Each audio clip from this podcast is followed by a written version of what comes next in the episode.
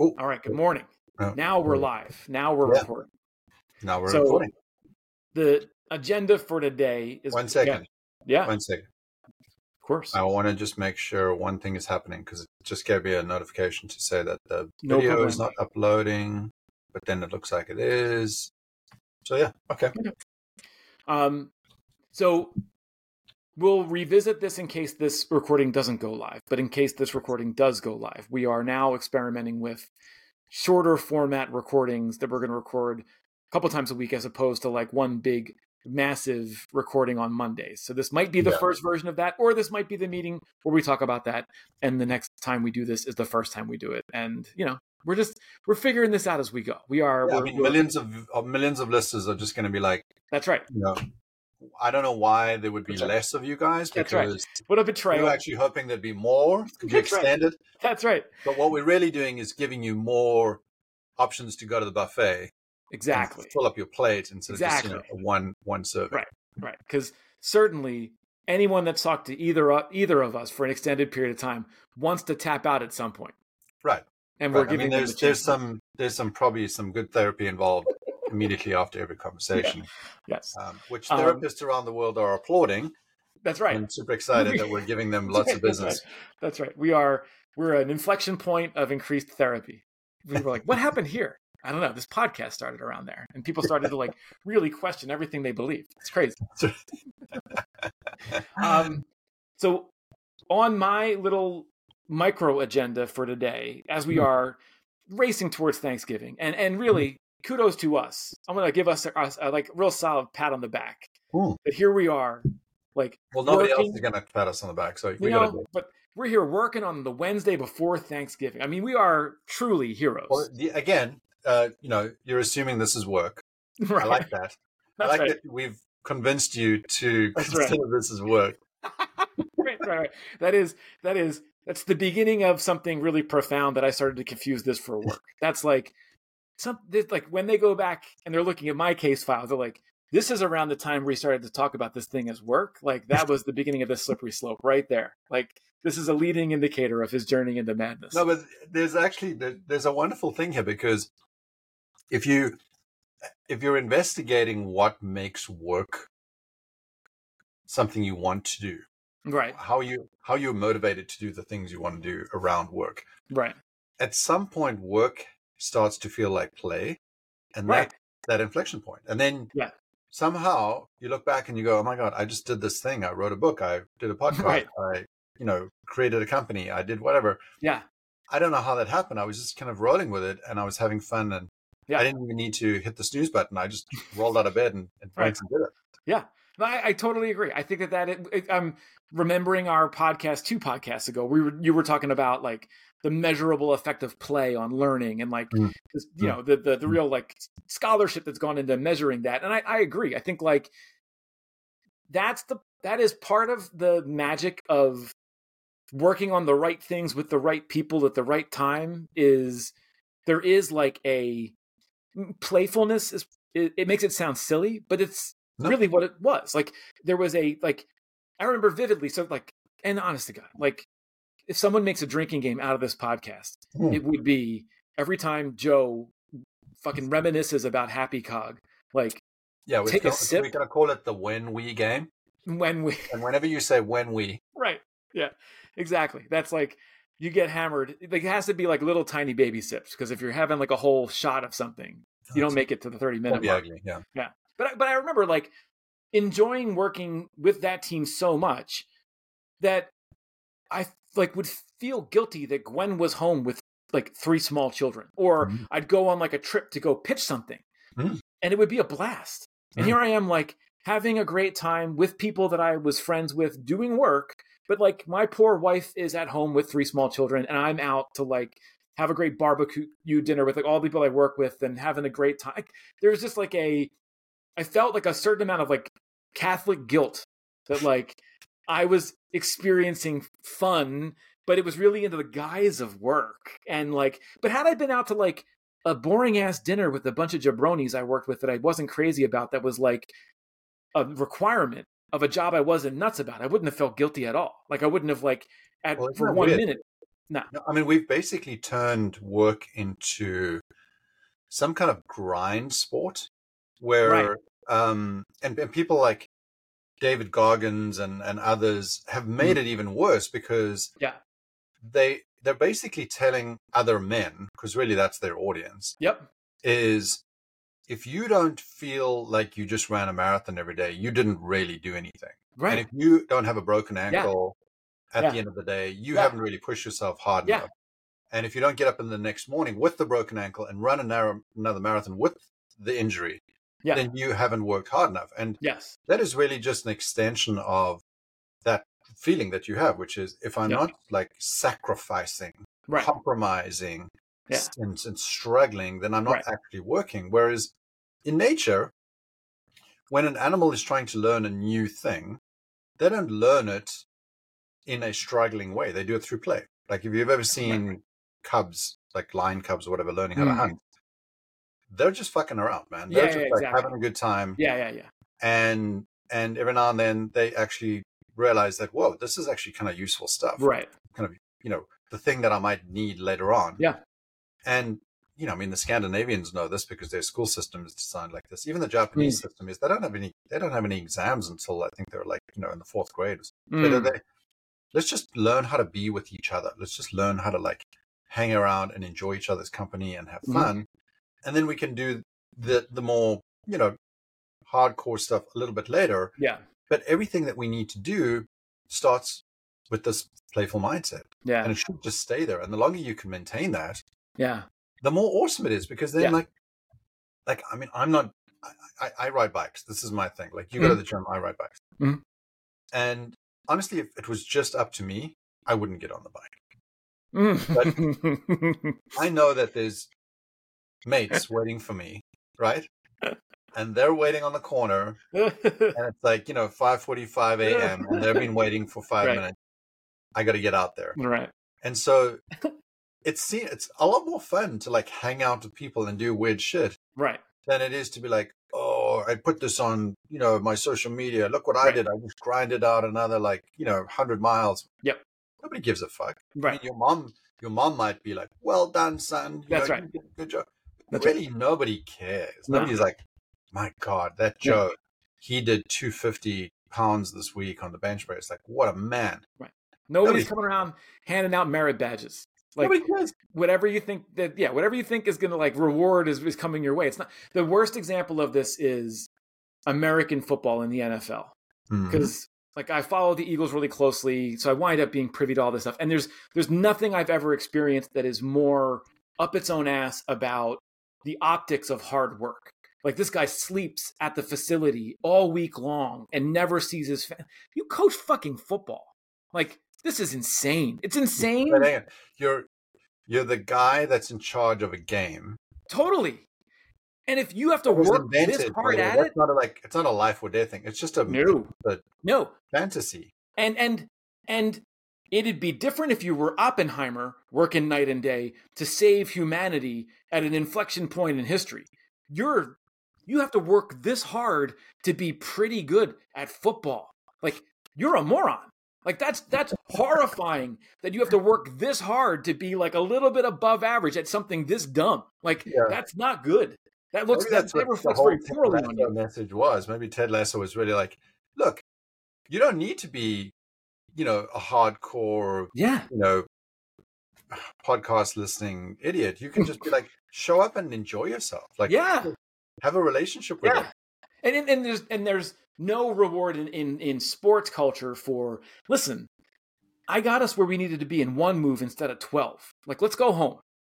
Like it's no, it's like well if you got there in one move instead of twelve, let's do eleven other things because like you know let's just keep this this grind this like you know this this how much how proud we can be of ourselves that we you know worked ourselves to a nub you know th- you see interviews with guys who are like can i sleep two out three hours a night i sleep i only need three hours of sleep i'm like like this is No, they don't. They're lying. this is madness They're Like, lying. this is just like Yeah. and, and there's just this there's nothing broier nothing more masochistic than you know american football and all of the like support and infrastructure that like builds that stuff up to the top it's really i mean to the point where i listened to a podcast about the Eagles, which you know is not uncommon.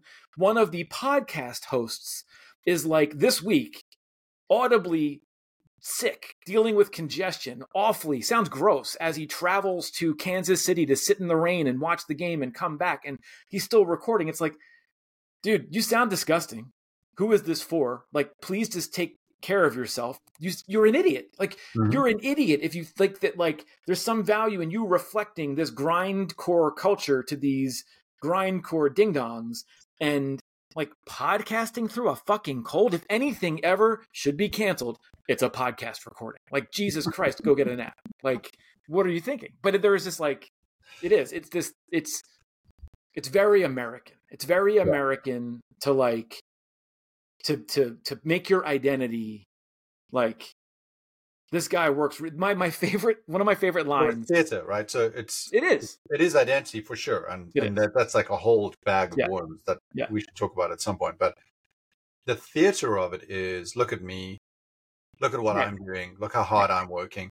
And Right. the irony, of course, is that like for the most part, the people that are saying look at me and look at what I'm creating are in an insanely privileged position. Right.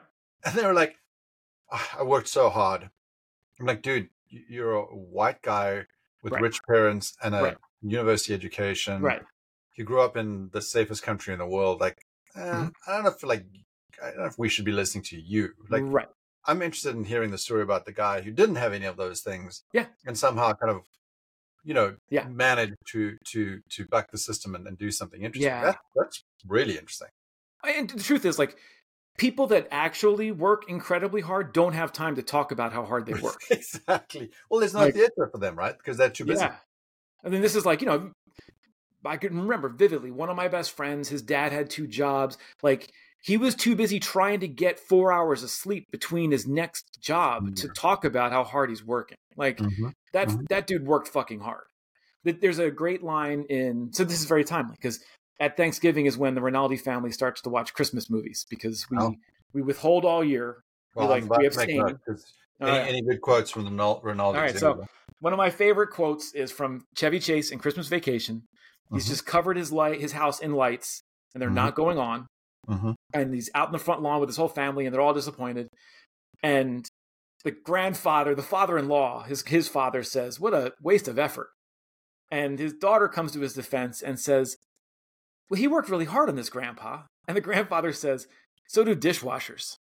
Like, oh, he goes, "So do washing machines." And it's like, that's fucking right, man. Like that's never been truer. Like washing washing machines work really hard too, and nobody's coming around thanking them for you know the time they put in today or how hard they work. Like, don't give me this. He worked really hard shit because the lights Yeah. aren't on. Yeah. Like, yeah. No, I think that that's true. Like anytime somebody's signaling how good they are, how hard they've tried, how smart they are, Yeah. really those are just projections of their insecurities, right? I mean, they're Oh, just like, absolutely, trying to trying absolutely, to fabricate some you know way Absolutely. of, of getting everybody to buy into it. absolutely, Hey, this is my, this is my image of myself. absolutely. Uh, that's you know that's really just a kind of a thin veneer over the the massive amount of insecurity and crap Yep. that I have. yep. And I'm going to keep telling you this until hopefully you'll believe me. But yes. you know, human beings are really amazing. They don't they don't have, they have a you know a BS meter that's been Mhm. you know evolving for a long Mhm. time, Mhm. and you kind of get the, you you hear somebody talking like that, and you go, Oh yeah. "This doesn't make any sense." Yeah, yeah, yeah, yeah, yeah.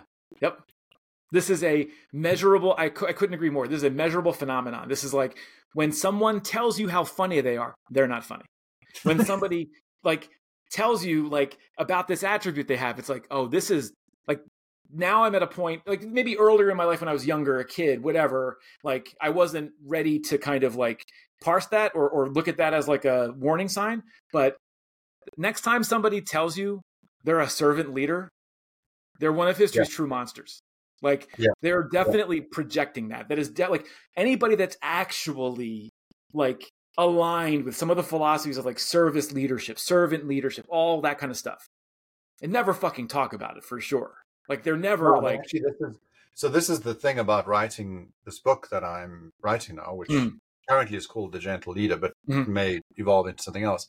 And the contrast, of course, is this gentle leader or compassionate leader versus the narcissist, right? That that's the the conversation. And like, Right. here's the here's the problem that I'm having writing the book. Mm. The people that get the attention, the people that are on the stage of this self-created theater of Yep. of aggrandization and all the things that they, they do, they are taking up all the oxygen in the room. And so they Yep. get all the social media coverage, they get all the newspaper and blog and blah, blah, blah coverage. And the people that are really working and doing very little to take any credit for themselves, they're invisible. And so finding them has actually been quite an interesting Mm. piece of research is asking people who's the person you know Yeah. that nobody else knows? Who's Right. the person that's doing really, really good Right. work? That's how you find them. Right. Yep. And then slowly but surely you kind of you connect the Yep. dots and they know somebody and but that's the iceberg, right? So the iceberg has this kind of like tippy top of Yeah. of noisy Yeah. people. And then the rest of them are just kind of getting to work and doing stuff. Yeah. And there's a lovely um, Truman quote which says, I don't know, butcher this, but it's something along the lines of think of all the things we could achieve if we gave credit to others. Mm. or if we didn't take credit for ourselves, or something like that. Like Mm. the moment you say, "Well, I did it," then it becomes confusing for everybody, right? It becomes Mhm. like it, it just reduces all that value that was. Yeah. And as you know, like nothing gets done by one person. There is no the, the the mythology of the individual genius does not exist. Nobody, Right. nobody one not one person did anything No. and you know when if um what's his name walter isaacson writes a, a book about you you might think that well this i've made it i'm a genius but but beneath that is like you know the the millions the dozens the thousands of Oh, people yeah. whose, whose neck you had to Oh, stand yeah. on in order to get stuff done Absolutely. That's I love that. I love that there's like there's like life credentialing and the apex of life credentialing is Walter Isaacson writes a biography about you. Like that's like that is very true. That is like a a very rare and specific club to belong to. But Isaacson's writing a book about Elon Musk right now. And not, you Yeah. know, published may, and you might love him because he's South African. I I don't know. maybe that's like a- a whole kinship an you have. asshole, with him. But there are a few people I think of in in modern like culture who feel like a right time, right place, standing on the shoulders of others, mistaken for Tony Stark kind of goofball than Elon Musk. Like, and I think Elon Musk would would want you is is, is desperate for you to believe he is like a singular intelligence, a once in a generation, you know, Tony Stark, Albert. I, but I think he is a great example of somebody who is like just as much marketing as he is anything else. Well, Like, yeah, it- I mean, we- fascinating. I, I personally know people who've run his businesses for him okay, and and it's theater yeah, It's theater. I mean, Yeah. the the quiet person who you've never even heard of that was literally running Tesla right, at their absolute peak when they were, right, you know, taking in a billion dollars in in uh, deposits for the Model Three, I think it was. Mhm. That person you've never heard of, and you'll Right. never hear, hear of that person because they they just have Yeah. no interest in being Yeah. in the media. Yeah. Uh, my first investor was the same. He would uh, avoid the media like the plague because Mm. he had this idea where, you know, on one axis you've got wealth, and on the other axis you've got fame, and you really never want to be like very famous with no money. right. Because maybe that's because you murdered somebody or Exactly. something. That means that means you're Dillinger, right? You're yeah, uh, exactly. Yeah.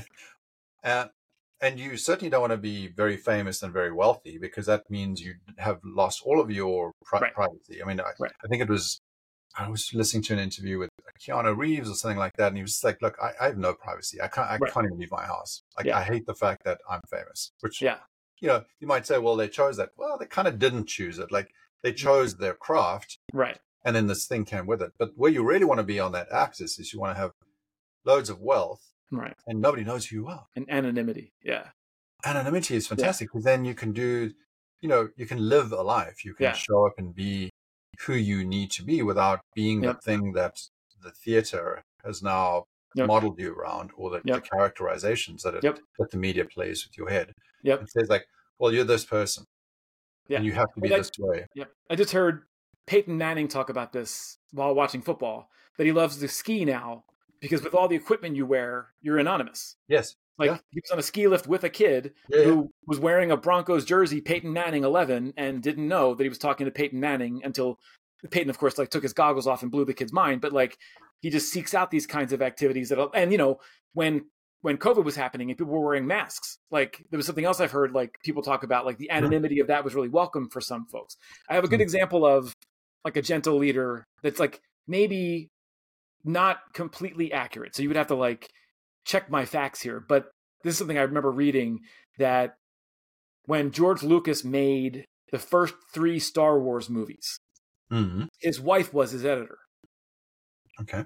And she had a huge role in like honing things and and editing things. And she you know, was his wife. Like she was able to give him hard feedback and and then they got divorced. And then he's made a bunch of like really schlocky like Mediocre yeah. Mhm. involved like bullshit since then. And this is somebody who seems like she's never quite gotten the full amount of credit due Oh, for yeah. the role she played in the early, you know, Star Wars movies and the, you know, the shaping of those. But that's like an example of somebody who probably had a much more profound impact on things than anyone, you know, no fame, no, no like outward kind of uh understanding of that, but somebody Yeah. who's probably, No, I mean, you know, this is true. Like, nobody's going to do a Netflix special on Jacinda Ardern or Angela Merkel, you know, because they're just not interesting. You know, there, there was no drama. There was no totally there, there was no scandal. right. They're not They like scintillating. Up enough. and did their Yeah, job 100%. and kind of you know went on their way. Yeah. Um, but you know, we're, and that's just the world we live in, right? Because we're selling attention, we're selling eyeballs. Yeah. And every moment of every day is this battle to get our attention. I mean, we're doing the same thing. We're making a podcast so people will listen to us, so that it's not just our, you know, echo chamber between you and I. like, but you know, th- we have to be conscious of that. That's like there, there is good attention, and, and where we put our attention is very important. How we put our attention to work is the, the ultimate game now. Yeah. Like, this is this is what it means. Like I'm working with a team now, and and the key consideration is what is the kind of conversation that we want to have. Mhm. What's the audience that we want to be part of, Mhm. and could we be high quality in that conversation so that we're having really really good meaningful conversations with a handful of people Mhm. versus let's try and like get every single eyeball that we can possibly get like that's not the goal the goal is let's be very very clear about you know making sure we've got the right 10 20 30 40 people Yeah. whatever the number is Yeah. um and i think this is the, the, the you know the bigger issue here is in a world where it's noisy and there's lots of Yeah. theater and there's lots of people Yeah. you're trying to get the you know the top rank of every single you know metric in terms of eyeballs or Yep. impressions or what, whatever the thing is Yep. It's it's it's both difficult and easier now because of that like it's difficult to play that game with them you're never going to be as you're never going to go viral again right Right. Right. Right. Right. and even if you did go viral it'd be like for a hot second right. a friend of mine just had a one of his um his Instagram videos go viral, like a million people thing, and, and he's Hmm. like, "Oh, well, that's weird," but like he didn't intend it. It was just like No. a weird thing that happened. And, And to your point, ten And years ago, that would have been like, how do I? If that's what everybody's burning out on, then where do how do I zig when everybody's zagging? Like, where do I go to find Yep. that very intimate conversation? Yep. Yep. There was, yeah. So, real quick on that topic, I'm reminded of the one of the the creative directors at Happy Cog that I work with, who has the best name ever, Chris Cashdollar. I know that's I, every time you say that, I just like he made that up. I mean, it's the best. Like that was like we Yeah. won the we won the project in the introductions because the guy's name was Chris Cashdollar, and the client was just like so charmed by that.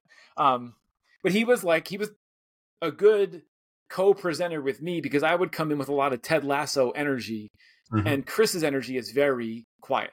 He has a very like he is you have to lean forward to hear him kind of vibe, and that is to your point, like in a in a situation where you know, especially when like a client's being pitched by or meeting with a variety of agencies, and they're you know exhausted by that process, probably by the fourth conversation they've had. Like this is a very noisy Yeah. energy draining kind of dynamic that people get exposed to. And his secret recipe was like just to kind of dial it down, be more thoughtful, you know, speak quietly, not not like Yeah. whispering, but like not as bombastic as I was. And he was like a tonic, you know, and, and and people like would lean forward to like hear him better and probably pay a hell of a lot more attention and get a lot more out of the interaction because he was zigging. You know, like when everybody else was kind of like broadcasting, broadcasting, broadcasting, he was just talking. He was just Mhm. kind of like conversing. And it had a real like I would see it in the room. You would see this kind of measurable effect of like all of a sudden people leaned into the table as opposed to Mhm. leaning back. That person uncrossed their arms. This person like,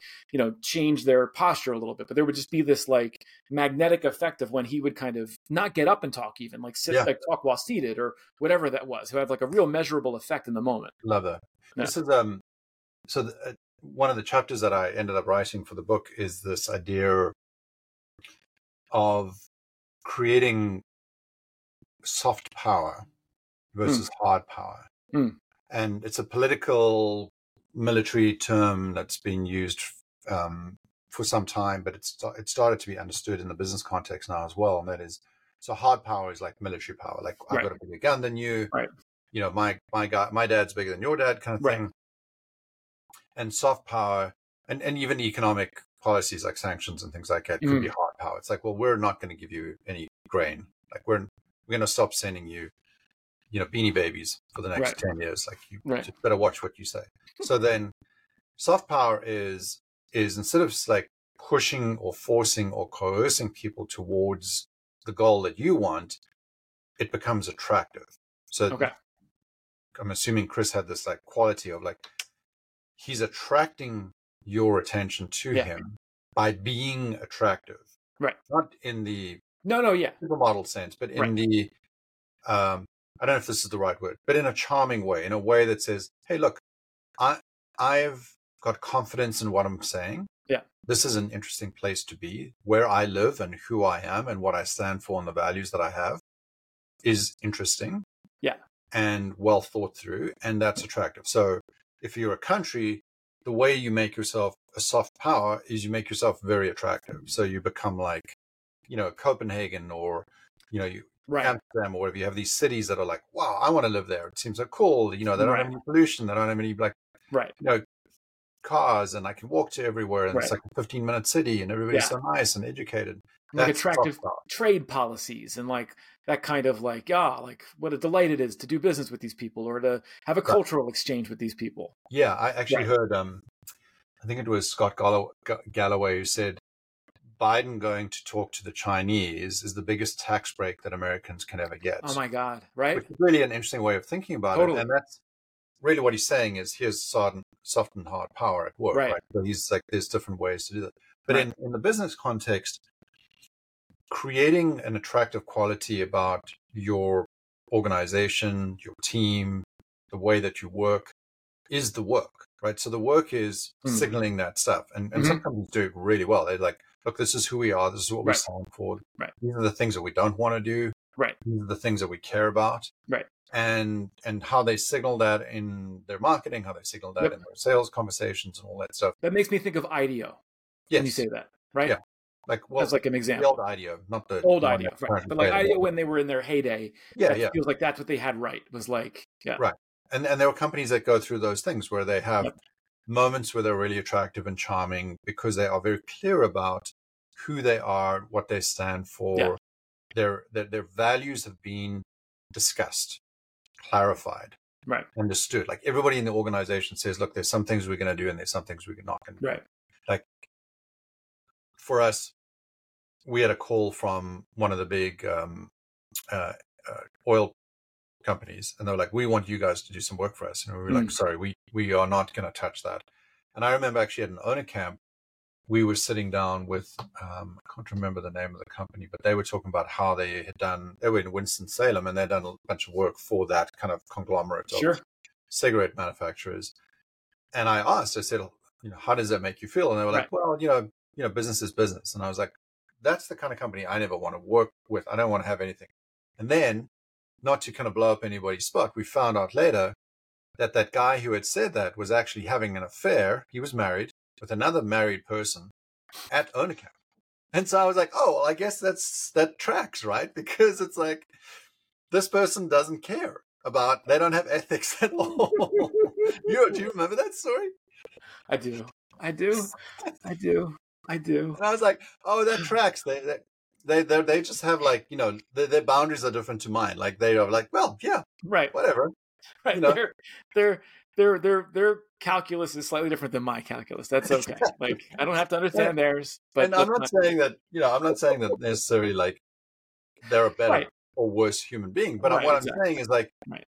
it's it became very very obvious to everybody in the room that oh this person hasn't thought about this stuff. They haven't got like a foundation. right. And so there's nothing charming about them. There's nothing attractive about them. They're just Right. like, oh, that guy. You know? exactly. Whereas somebody else who's like, look, I feel really strongly about this and and this is important for me and then this Yeah. is why and this is why Yeah. we've thought about it and this is how it actually shows up in the day to day of the work. Right. Then you're like, oh yeah. And Yeah. that's okay to be divisive as well. It's okay to be like, look, we stand for this and we don't stand for this. Yeah. And that's fine. Like. You don't want everybody to be on board. Like not everybody Yeah. needs to be a fan. Like Right. being everything to everybody isn't the way to go, but rather be like, look, Yeah. we're going in this direction. Who wants to come up with come with us? Great. The Donner Party, you guys can go that way. Mm, we'll- Right. We'll, meet you there. Right. No, that's that, yes. Being open to business from everybody is a bad look. That that that I, I there's a term for what you're describing among the young people, and Hmm. I've become aware of, which Hmm. is Riz. Are you familiar with the term Riz? like that is kind of what we're talking about, right? Like it's that kind of like you wouldn't say charisma because that's too much. Like No. it's not really charisma we're talking about. We're talking about this like Legit Riz. yeah, legit riz. Like there's like a, a vague kind of concept of legit riz where it's like you can't quite put your finger on why the attraction's there. You can't quite quantify it. There's like a if you quantify it, it's inauthentic.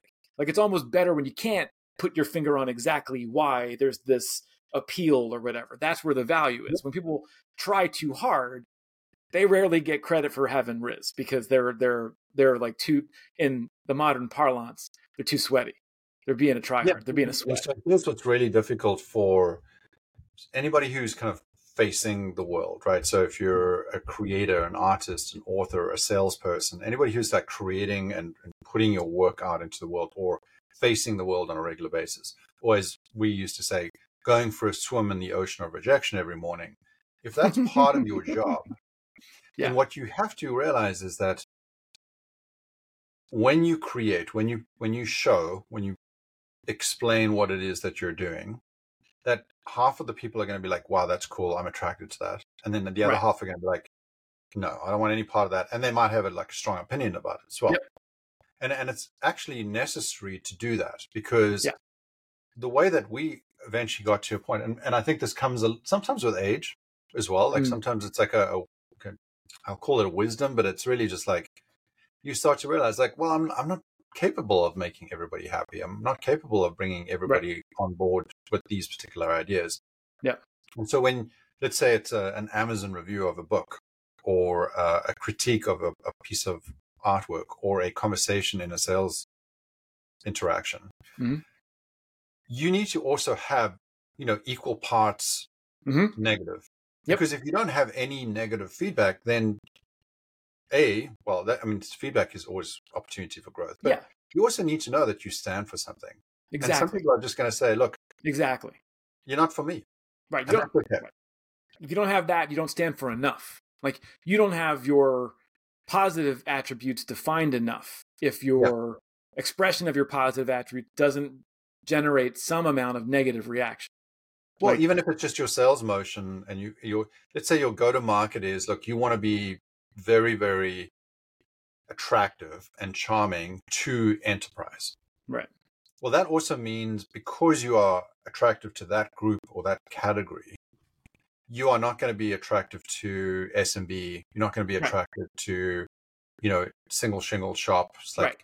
so if I'm out there selling something and, and I say, and somebody approaches me and says, look, I've got money to spend and, Yeah. and here's what I want to do. It's just me and, you know, three guys over there. And I'm definitely want to be in, moving in the enterprise direction. Yep. I need to be able to say, I, I can't take your money because we're not for you. Like this Right. is not going to work. And they might say like, well, that's not cool because we want to work with you and we want to give Right. you our money. And you might Right. say, look, you can do that, but it's going to be a disappointing marriage, right? You, you think that we're interesting and cool for you, but it's ultimately probably going to work out to be something else. Yeah. and and it's better for us not to just take your money and then be disappointed later. Yeah. Um, and I think that's hard. It's really really hard for salespeople.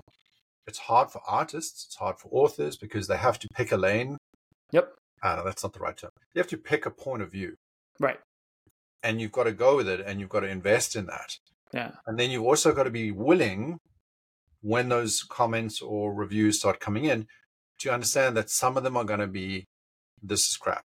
Like when Yeah. we we wrote product leadership, um, a couple of reviews were like, "Well, I don't understand why this is product leadership. It could have just been a leadership book. You know, one star." Good, good lord. I That's mean, that's not quite as bad as the Amazon is charging us too much for this book, one star. I'm like, oh Jesus Christ. what's that got to do with the review of, the the book? You know, it's like- That's amazing. Oh my Yeah. god. That's horrible. anyway, Oh, so shit. you know the the the point being is being being attractive is the soft power being attractive is Right. the way to cut through the noise right? Right. you've got this theater of noise Yeah.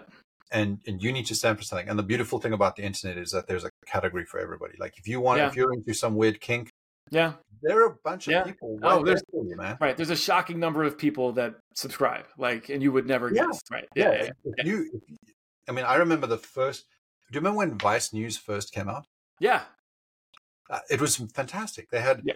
The weirdest fucking shit, like Yep. some news report from somewhere, and you're like, Yep. how Seeing do Stuff does you never even- thought you would see. Seeing like yeah, uh, this is not unbelievable. even Yeah. Yep. And then you were like, wait, this thing's been read by like a million people. There are like a million people who are also interested in this weird thing. Yeah.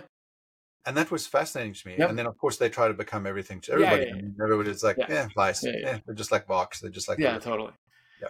But yeah, I, I I- I agree entirely. I think like, it, yeah, I think that if for no other reason, it become you become a clearer thought when you have more of a distinct point of view, and that helps. It helps for you to be a clearer thought, for you to be a less ambiguous thing, for you to have a little bit more definition in my mind, so that I can like understand how to relate to this thing. I, when you're when you're too open for business, when you're too broad, when you're too accepting, when you're too everything for everyone, like then it becomes really hard to like figure out where you fit, what your what what what you know what defines you, and then as a result, like it- becomes a very slippery thing to hold on to.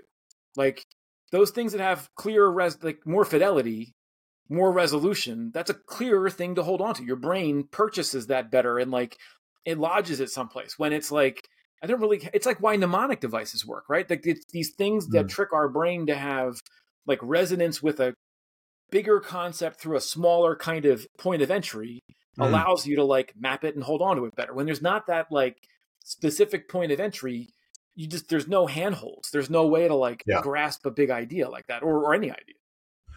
Well, and because we live in an era where having a persona, having a, a stage, having a following seems important and may be very important for some people. Mm. Um, there's there's two cautionary tales here. One is it's very easy for that to become your personality, Oh yeah. your identity, right? So what I say is my personality Yeah. you know, and then you end up being Andrew Tate, right? You just become some fucking useless piece of shit where Yeah. you're so invested in being that, saying those things that you also Right. become those things, right? Yeah. You're more brand than person now. yeah. Yeah. But unfortunately, you know, the, the the second caution to that is be aware of that. Be aware that like people will identify you by the things you say. Yeah. And one of the things you have to hold on to is the core of who you are, because the things that you might say today might change. Like, Yeah. you know, 20 years ago, I might have said, well, just like, you know, the, the podcast the other day, hey, hourly billing works great for us and it seems to be the right Yeah. way to do things. And I think it's fantastic. And then 10 years later, I was like, no, this is fraud. I can't do this anymore. Yep. Uh, and I had to change my mind.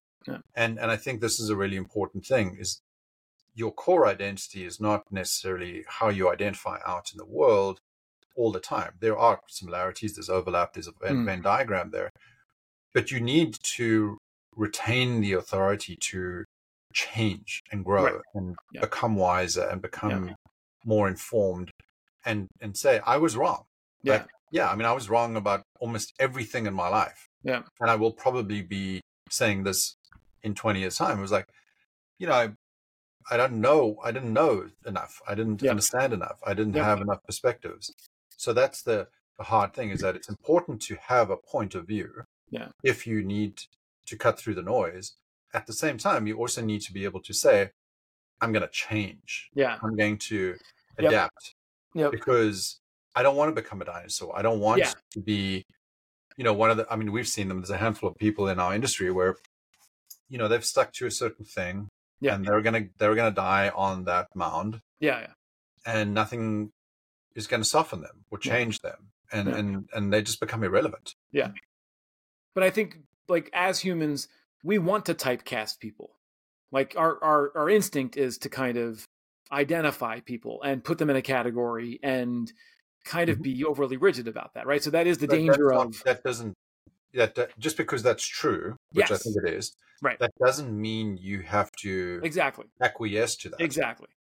But I think you have to be cognizant of that so that you understand like if you're going to if you're to especially if you're going to be a public figure Mm. and you're going to put a lot of things on tape or whatever that is, you know, whatever version of that is of being public.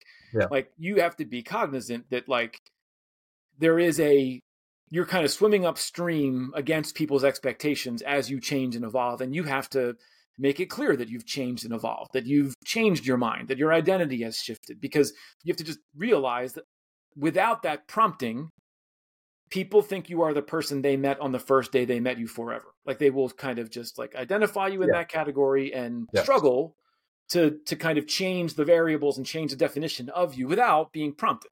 So you have to kind of just consciously prompt people to understand, you know, this is who I am now. This is how Well, I've you also have to understand that you may lose connections. 100%. Like, so Oh, 100%.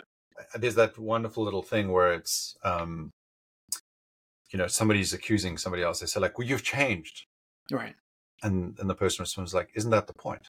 Right. Right. Yeah. So again, people are going to be projecting. Right. Yeah. So they're projecting their disappointment that you're changing because Right. they either can't change or they liked you the way Exactly. you used to be. Exactly. And now you're something else, and they're like, Yeah. "Well, I can't accept this, so I'm just going to say like you're the bad person. You you Right. should have stayed the way you are." And I've heard Right. this actually fairly recently. I've had some a whole bunch of growing up moments in the last couple of years, Hmm. and and there are some people who just don't. Who are like, you know, oh well, you've become this way, or you're this thing, Yeah. or you're that, and I'm like, huh. And I'm like, yeah, maybe I am, and I'm happy about it. Right. And that's okay. Right. Because I'm the one who has to live with myself. I don't really Yes. need to Yes. bring everybody along with me. Yes. You don't. Um, and you know, that's just hard. It's like it's No, this is this is why, you know, this is why it's hard to maintain friendships with people that you were friends with in college or in high school or as children. This is why it's hard to maintain a marriage sometimes for people because Yeah. people just change. And you know, like that there's there's a, a, a version of divorce that happens because two people just don't change enough. They change too independent from one another. One person changes, the other one doesn't. Like it is one of the miracles of of me being married for 20 years is that as much as Gwen and I have changed over the years, Hmm. like we've kind of changed, we've changed, the, you know, at the same pace, but kind of not the same and different. Like we've just made the ways we've changed work over that amount of Mhm. time. And we've been really lucky that like that worked to our advantage and we worked hard at it at the same time, but we were also pretty lucky. Like it's, it's a combination of both of those things. And some people aren't that fortunate, but that's like, I see it with my college friends. Like I love them dearly.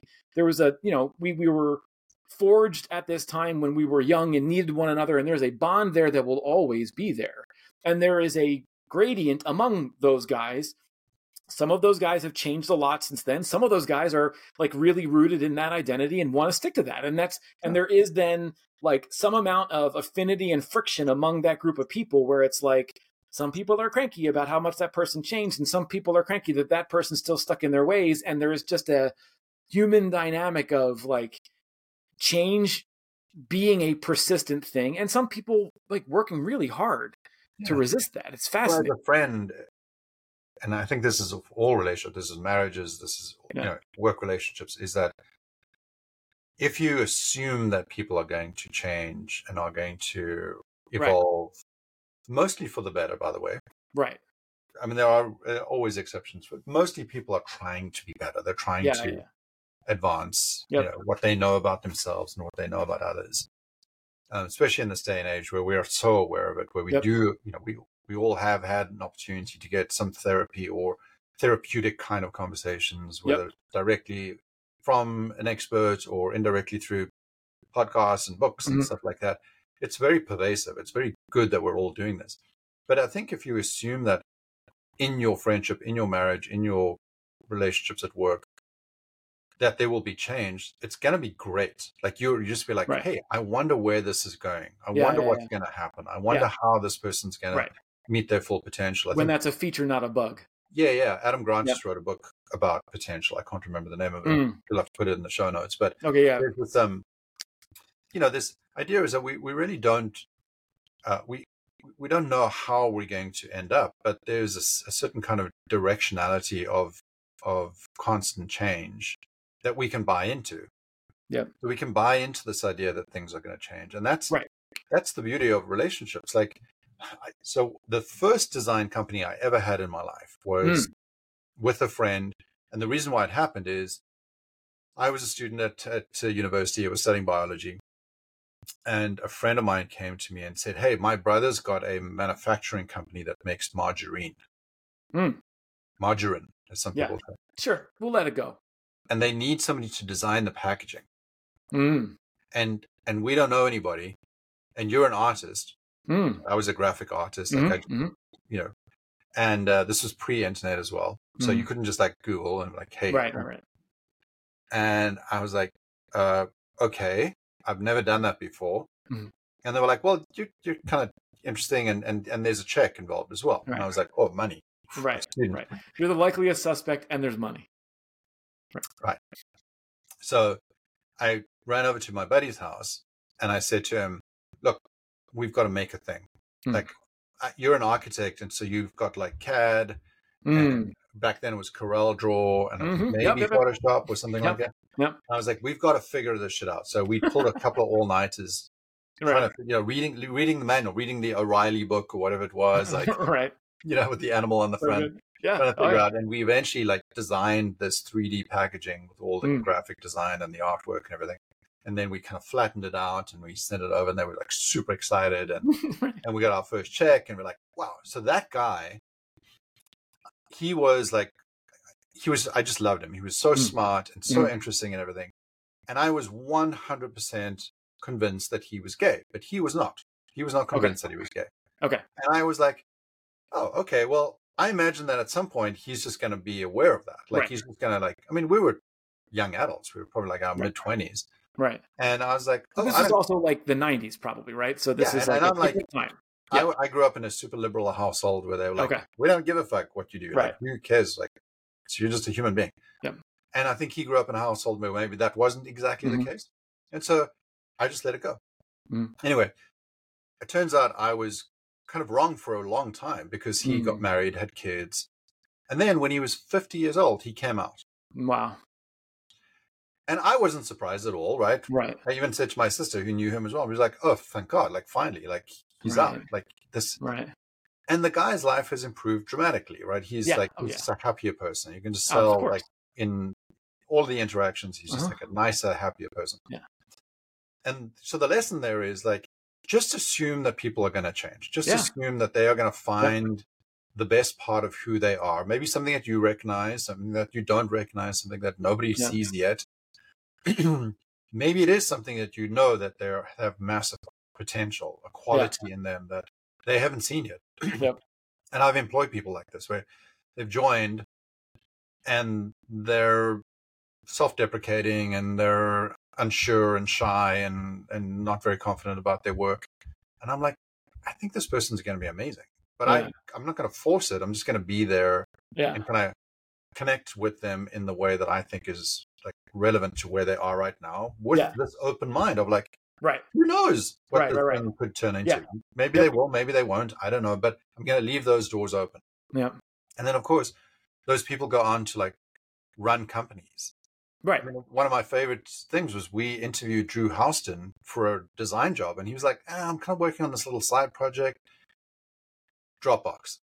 Like, He invented Dropbox, and he was going to be a designer for us, and we were like, Drew, you should work for us, man. You know, and then eventually he started telling us that, about this idea, and we're like, no, you shouldn't work for us. Right, right, okay. Figure that shit out. If that doesn't work out, then you can. God forbid you work for us. Go do that. Holy crap.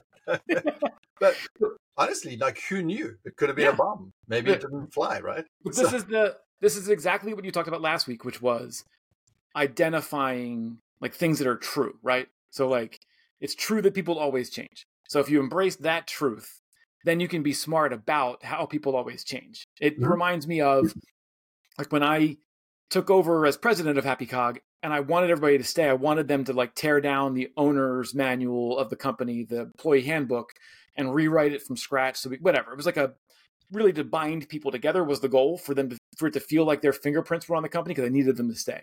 Yeah. And you know, the way that I started the whole thing was like, listen, everybody here has a first day and everybody here is going to have a last day. Let's just get on board with that. Like, no Yeah. one's going to work here forever unless you're the owner or whatever. Like, there's Yeah. no chance you're going to work here your whole career. So let's just like embrace turns both even, even the owner didn't stay. You know what I mean? Like, and the truth of it is, even that wasn't the case. But like, but that was like kind of like the the fairy tale of it was like, oh, I'm like, when I join here, I'm never gonna like talk about leaving. I'm gonna like, I have to be like a dedicated employee and be Yeah. on for the mission. And like, no, no, no. Like, everybody leaves, and that's okay. That's not that's, again, that's a feature, not a bug. So like, let's just make sure that like we're planning for all those things in between, so that when you decide to leave, like you're leaving for great reasons and you're going to do something awesome and we're better for you leaving and you're Yeah. better for you leaving right i think that like the other thing i want to mention too just as like as an excuse to put it in the liner notes as something that should be referenced like when you're so much of what you're talking about reminds me of the profound impact seeing the barbie movie had on me two weeks ago Hmm. like have you seen the barbie movie yet No, not yet. i cannot recommend it enough Oh, okay. I cannot recommend it enough. It is shocking in its impact as a Barbie movie. It is fascinating, like just really thoughtful about. It's it's it's equal parts terrifying too, because it's like Jesus Christ, like this is so true that men behave this way, and like there's there's my favorite weird little scene of the whole thing is in the Barbie universe where everything is like fair Hmm. and balanced Hmm. and like just the way like it should be there's a woman who receives an award. She's like, "Thank you, I deserve this." And it was like, and I didn't quite get it then, but then later they show somebody accepting an award. A woman accepting an award is like, "Oh, I can't believe this! Like, I don't deserve this!" Like that was like the posture that is like, "Holy shit!" Like that Yeah. first example where the woman gets up and like, "Thank you, I worked really hard. I deserve this." Is like such a healthy way to behave in the world. But again, Right. it just again all, all of the the soft uh, just to bring that back to the points you were making around like gentle leaders and soft influence and all those things like i do think that the barbie movie could be like a chapter in your book because there's just so much baked into the well, I mean, as a as a as a co-reader, you know, person who can get in there and and and see what's Yeah. going on in the book, feel free to go in there and just be like, mark it up of like, hey, Okay. quote Go. from Barbie. yeah, yeah, reference Barbie. Yeah, totally. I mean, I'll put like a little Barbie sticker on it when I can like make a Barbie point that makes sense.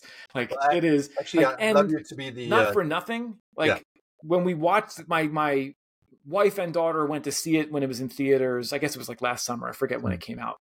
Gwen and Nina went to go see it. Nina watched me watch this movie. I watched her watch me watch this movie. Like my 13 year old daughter. She watched me watch this movie. Like this was like very it was like a thing, man. Like I don't think I think you, I would struggle to describe the quiet importance of this goddamn movie. And it's and it on top of all that, it's hilarious. Like it is just genuinely really funny. But yeah, I will. I'll. I'll be the the Barbie whisperer when I can find well, points. In more than just the Barbie Whisperer. Actually, you know, because you've already mentioned, you know, National Lampoon's Christmas Vacation. If you could just get in there and, and put Fair a whole bunch of like, you know, uh, pop references to funny know, movies, that would be great. that That is my love language.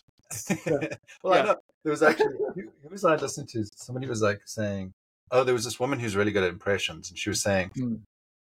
her family grew up having conversations where the words that they used were really just lines from movies. Oh God, yeah, yeah, yeah. Okay, I so can relate. so Yeah. my son and his girlfriend, my 21 year old and his girlfriend, do that all the time. They basically just talk to each other using because they've got Right. a photographic memory. I don't, I don't and they have like a that, but- shared omnibus of references that they both get. Yeah, yeah, they're, yeah, they're the kind of people who like listen to a song and then they know all the lyrics. Mm, I, I nah. my favorite song in the whole world, I still don't know all the lyrics. Like that's just Mm. how my brain works. and so they remember every line of every movie, and then Yeah. they talk to each other, and it's hysterical because not only do they use the lines, but they use the voices. The, Oh god, and, that's and next level. listening to them is hysterical. it's just it's I yeah, love that. one liner, one liner. Yeah. So good. No, that's definitely my speed. That's definitely like Oh yeah, you love the- them. We should we should get them all together. You Oh yeah, yeah. that's definitely part of the Rinaldi love. And like, and my poor wife does not do this, and like just sits there with a bemused look on her face, or is rolling her eyes about like what ding dongs the other the four of us tend to be. Like she's just sitting there like, Well, everybody needs an audience, but like Oh, totally. Oh, as my well, God. then, you know, that is her that is her fucking crucible is that Yeah. she is she's locked into being our captive audience this poor Yeah. woman like every night at dinner is just like it, it's they're all like capering for her attention all all of us me included we're all like trying to like win the approval of of Gwen who is the audience this poor poor who just wants to eat dinner like she just wants to eat dinner and like turn you know consume calories and it's just this yeah it is just a whole goddamn mess. All right, I think that's a good place for we're at. We, we need to wrap up because we have to get out of here and get back to uh, preparing for our long weekend that we so Yeah. you know. yeah, yeah. Justly important, deserved. important time with our families. Yeah. That's right. Well, you said this last time. I'm going to beat you to the punch. I'm thankful for you again. I want to restate that. I'm Oh, thankful thank for man. these conversations we're having, the time we're spending together. This has all been, you know, a wonderful part of this fall for me. So I'm excited to uh, to continue this into the new year. But I just want to say that I'm thankful for our time together. Well, I'm really grateful for two things. One is that uh, you emailed me all those years ago inviting me to own a cab. Um, Lovely. and at first I was like, this has got to be spam. But this has to be a mistake. But I'm glad it wasn't. Mhm. And then the second thing I want to add to that is in the book that I'm writing, there is this, I'm finding ridiculous amounts of research that shows that there is a massive correlation between people who are regularly grateful, like two or three times a day, kind of grateful, Mm. um, versus people who are either not grateful or who are like complaining, right? There's a, and happiness and like joy at the office and, and just general things is because here's the weird thing your brain starts to think in gratitude it starts to filter the world through the lens of gratitude it becomes Hmm. like a like an app that's always on that's running in the background Hmm. it's like what, what are we what are we looking for that's cool and so your observational skills for what's good in the world improve how about that Wow. Holy shit.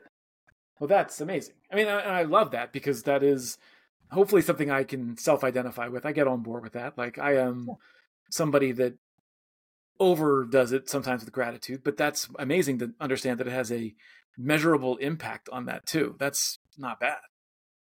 yeah That's awesome. All right. Well, that was that was the right way to wrap this up. Well done. that was, yeah Yeah. good thanksgiving hope it's one of You too. All right. Bye.